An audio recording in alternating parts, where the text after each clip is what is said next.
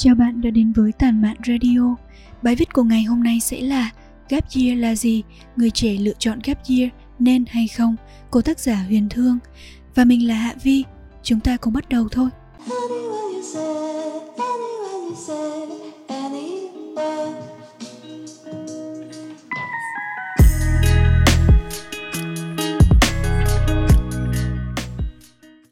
year không còn là khoảng trống trong chuyến hành trình miệt mài suốt 12 năm đi học, có bao giờ bạn dừng lại và tự hỏi mình học để làm gì? Mình muốn bản thân sau này là ai? Hay mình đã thực sự đam mê điều gì hay chưa? Nếu bạn có cùng câu hỏi và muốn thử giống mình thì gap year sẽ là trải nghiệm quý giá mà bạn không nên bỏ qua đâu nhé. Gap year là gì? Mình đã gap year như thế nào? Bạn biết không? Trước đây mình không hề nghĩ mình sẽ thử một lần gap year mình lúc đó chỉ là một cô gái 18 tuổi, sợ dệt đủ thứ, sợ bỏ lỡ một năm không theo kịp với bạn bè, sợ cha mẹ không đồng ý, sợ không có tiền, sợ lãng phí tuổi trẻ, sợ không đủ mạnh mẽ để bước ra xã hội rộng lớn. Nhưng có một biến cố đã cho mình cơ hội để được một lần gap year, trải nghiệm, tìm được sức mạnh ở bên trong.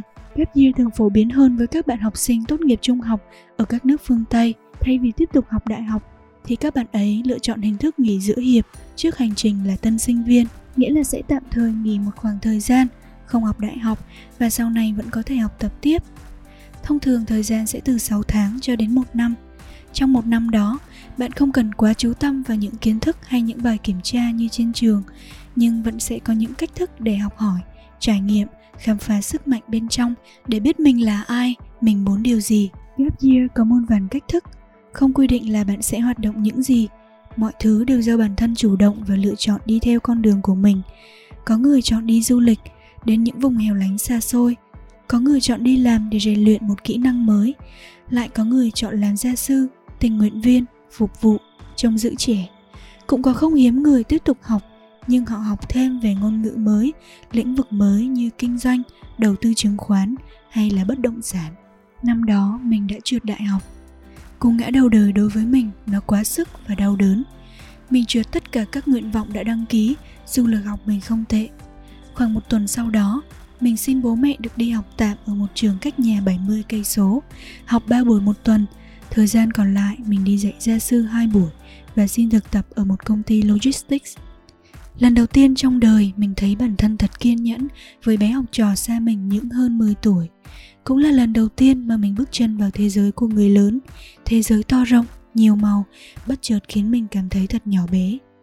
Mình bận rộn từ sáng đến tối với học hành, soạn giáo án, làm tài liệu xếp giao. Tự làm tất cả mọi thứ tưởng như bình thường mà trước đây mình chưa từng thử. Tự đi chợ, tự nấu cơm, giặt đồ, chăm sóc bản thân. À, mình còn nuôi thêm một em cún nữa. 6 tháng, mình nghỉ dạy gia sư và dành thời gian tự học thêm tiếng Nhật. Trong khi các bạn học đại học thì mình lại thử thêm nhiều thứ khác nữa. Mình học thêm khóa học về quản lý thời gian, quản lý chi tiêu, digital marketing. Một năm sóng gió nhưng có thể nói thành công vượt qua mong đợi. Một năm mình học được quá nhiều và chạm nhiều lĩnh vực. Mình không còn nhút nhát mà dám chủ động tìm những thứ hợp với bản thân – Hai tháng cuối, mình dành thời gian đi từ thiện cùng một nhóm anh chị ở những vùng khó khăn. Mình được đặt chân đến mù căng trải, Hoàng Su Phi, Tà Xùa, gặp những con người thân thiện và hiếu khách. Quả thật, với mình, bức tranh cuộc sống ngoài kia không ngờ lại tươi đẹp và đáng yêu đến thế. Tuy nhiên, đằng sau đó cũng là cả một quá trình cố gắng và gian nan. Không ít lần mình đã cảm thấy cô đơn và lạc lõng với tâm thế sợ bị bỏ lại phía sau. Đối với những người newbie như mình, làm ở lĩnh vực nào cũng cần sự cầu tiến kiên trì và dũng cảm không từ bỏ. Với những bạn muốn thử gap year, bạn cũng nên có cho mình sự chuẩn bị kỹ lưỡng về tinh thần, tài chính, kế hoạch, hướng đi cụ thể cho tương lai, sẵn sàng gap year với một tâm thế thoải mái, thích nghi với môi trường xung quanh và hãy sẵn sàng làm mọi thứ theo đúng hướng, không sợ bị đánh giá từ những người khác nha. Nếu sau cấp 3, bạn chưa đủ tài chính để gap year thì nên vừa học vừa tích cóp cho đến khi xong chương trình đại học. Bởi gap year không hẳn chỉ dành cho các bạn trung học, mà còn cho cả đối tượng sinh viên. Chúng ta còn trẻ mà, cứ sai đi vì cuộc đời cho phép những điều thật tuyệt vời khi gap year. Thứ nhất, có cơ hội trải nghiệm, giúp hiểu hơn về cuộc sống. Mình cho rằng thứ tồn động lâu nhất trên đời này, đó là những trải nghiệm. Chẳng phải người ta vẫn thường hay nhắc về những gì mình đã làm thay vì của cải vật chất hay sao? Hãy cứ thử lĩnh vực mà bạn quan tâm chắc chắn bạn sẽ có cái nhìn thực tế hơn so với việc chỉ đọc sách thôi đấy. Thứ hai, thành thơi hơn sau thời gian dài học tập. Dù gap year vẫn cần học, nhưng bạn sẽ được thư giãn hơn sau những ngày chăm chỉ học tập với những kỳ thi, bài kiểm tra căng thẳng. Tuyệt đúng không? Thứ ba, học thêm kỹ năng mới. Kỹ năng là điều quan trọng không kém tri thức, nhất là trong thế giới hiện đại ngày nay. Chúng mình rất cần được trau dồi để tiến bộ và hoàn thiện bản thân hơn. Kỹ năng sống, giao tiếp, lập kế hoạch, quản lý thời gian, kỹ năng văn phòng. Bạn đã có được bao nhiêu trong số này? Thứ tư, mở rộng mối quan hệ, chớ coi thường các mối quan hệ xung quanh. Khi bước vào một môi trường nào đó, chúng mình sẽ được gặp rất nhiều người với những cá tính khác nhau.